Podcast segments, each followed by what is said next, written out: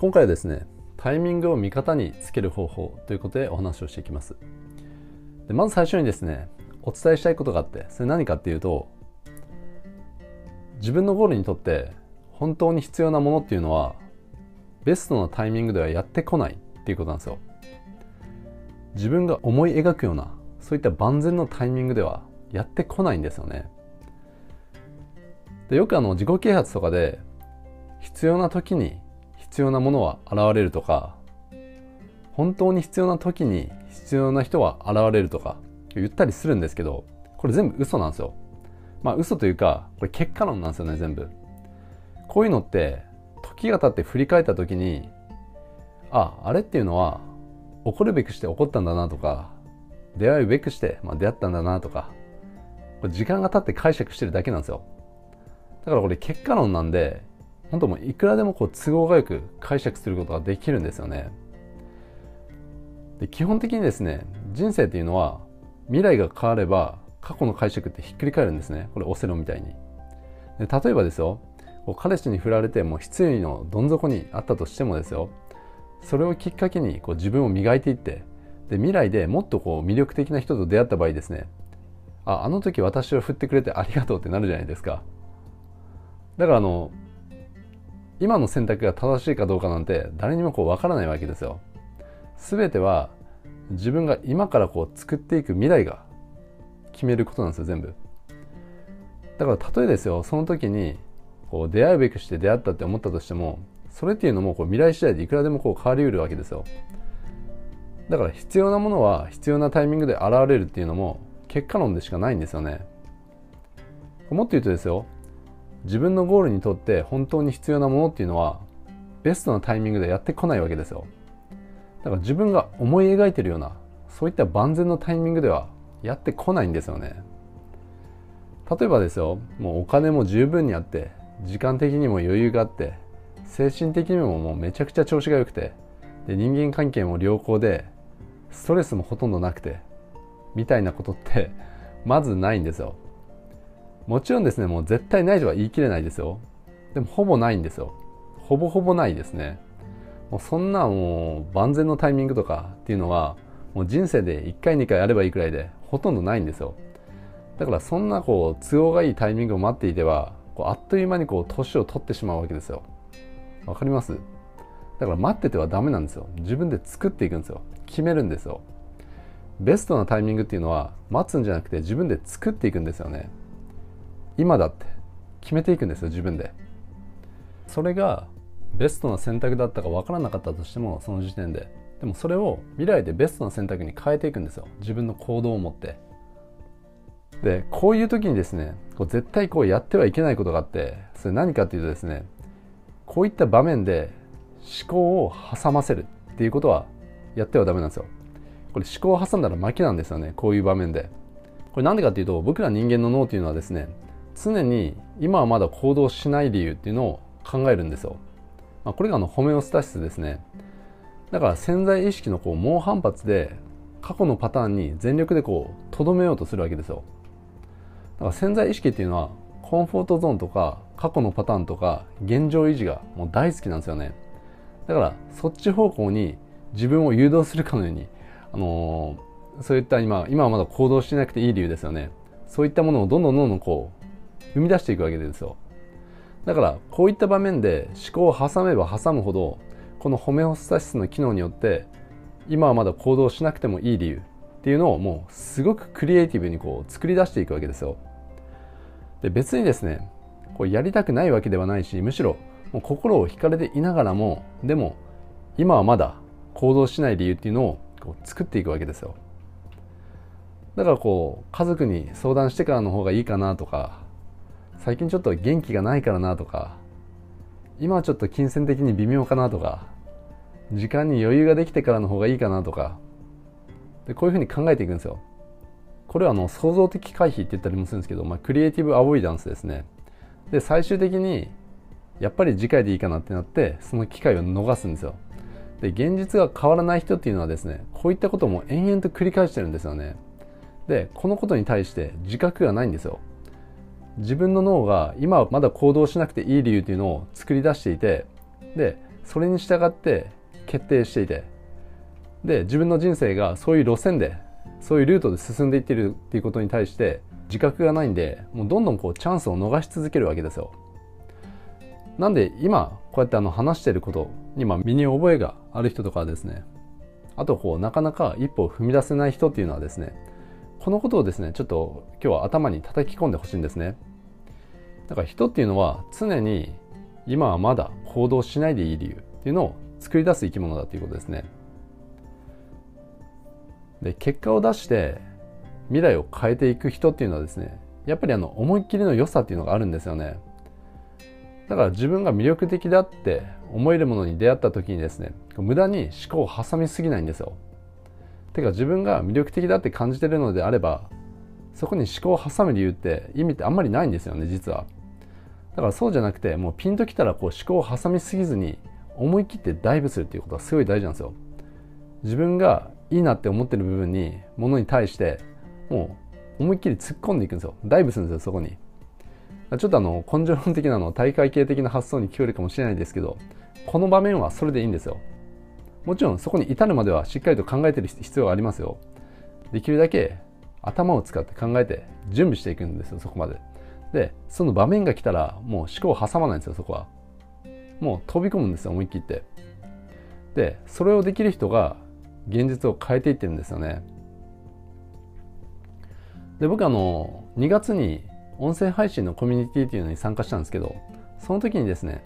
僕のコーチングのコミュニティのメンバーの方の人に相談を受けたんですね。どういう相談だったかっていうと自分もそれにこう参加しようか迷ってるって。ででどうしようかなっていうふうに思ってるんですけどみたいな相談を受けたんですよ。でそれに対して僕はですねあ迷ってるんなら、ま、やった方がいいんじゃないですかみたいな話をしたんですね。でどういうふうなあの返答があったかっていうと、まあ、じゃあやりますって。ですぐにあのやるっていうことを決めてで同じ音声のコミュニティにこう参加されたんですね。ですぐにこうアカウントを作って配信を始めたんですよ。あのもう僕より先に始めましたからね。でどうなったかというと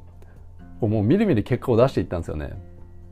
月間エピソード大賞に選ばれたり総合ランキングっていうのももう数万チャンネルである中でまあ50位以内に入ったりですね。あと新着ランキングもまあ現時点でも3位ですからね。で別にあの情報発信の経験があるわけでもないんですよ。しかもあのシングルマザーで、まあ、お子さんもまだ小さいんで時間もこう限られてるわけですよ。だから毎日朝4時に起きて音声コンテンツを収録して毎日欠かさずにですよ。でも時間がないからとか忙しいからとかそういった言い訳を一切しないんですよね。今までやったことなかったんですよ。で音声配信とかもちろんこう情報発信をしっかり学んだわけですらなくて。でも思い切ってやるって決めたら飛び込むんですよ。でその勢いに乗って自分を行動に駆り立てていくんですよ。だからそういった思い切りの良さがあるんですよね。で現実を変えることができない人って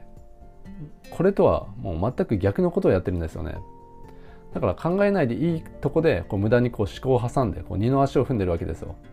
でこういったちょっと魅力的な話が舞い込んできたとしてもうんなんか面白いそうだけどなみたいな そのうちやりたいですねみたいなそんな感じなんですよね。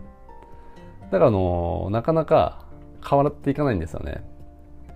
であの大体人生の流れがこう大きく変わる時ってある種の思いっきりの良さっていうのがそこにはあるんですよ。でなんでここぞっていう場面でそういった思いっきりの良さが出るのかっていうとですねやっぱり普段から準備してるんですよね。ここぞっていう時に思いっきりダイブそこにできるようにマインドセットっていうのを整えてるんですよ。で自分でしっかりその時に備えて準備をしてるんですよね、まあ、本人にこうその自覚があるかどうかはわからないですよ、まあ、無意識的にやってる場合もあるだろうし。でも行動で示せてるっていうことはそういう場面が来た時にそういう行動を取れる自分であれるように準備してるんですよ。しっかりと。思考とか言葉っていうのはこう簡単に嘘をつきますけどでも行動っていうのは嘘をつかないわけですよ。だからあのここぞっていう時にそういう行動が取れるっていうことはやっぱりそうなるようにこう準備してるんですよね。だからそういう準備が日頃からこうできてるから行動を取れるわけですよ。わかります？だからそういう準備が日頃からできるように今こうやってマインドセット的な話をこうしてるんですけどであの小さい頃の悩みって時が経ったら、まあ、大人になってみるとですね結構こうちっぽきな悩みに見えてきたりするじゃないですか。例えば僕あの高校生の時にテストが本当すごい嫌でうわまた期末テストだ最悪だみたいに思ってすごくもうどんよりした気持ちに、まあ、なってたりもしたんですけどでも大人になってみればですね、まあ、全然大した悩みじゃなかったなっていうことがこう分かってくるわけですよ。なんであんなにこうちっぽけなことで悩んでたんだろうって思えるようになるんですよね。これなんでかっていうとこうステージが上がったら今持ってる悩みっていうのはもう悩みじゃなくなるからなんですよね。だからこれと同じで今一歩踏み出すのにこう迷うとか、まあ、そこに恐れがあるとかでそれに打ち勝つことができずに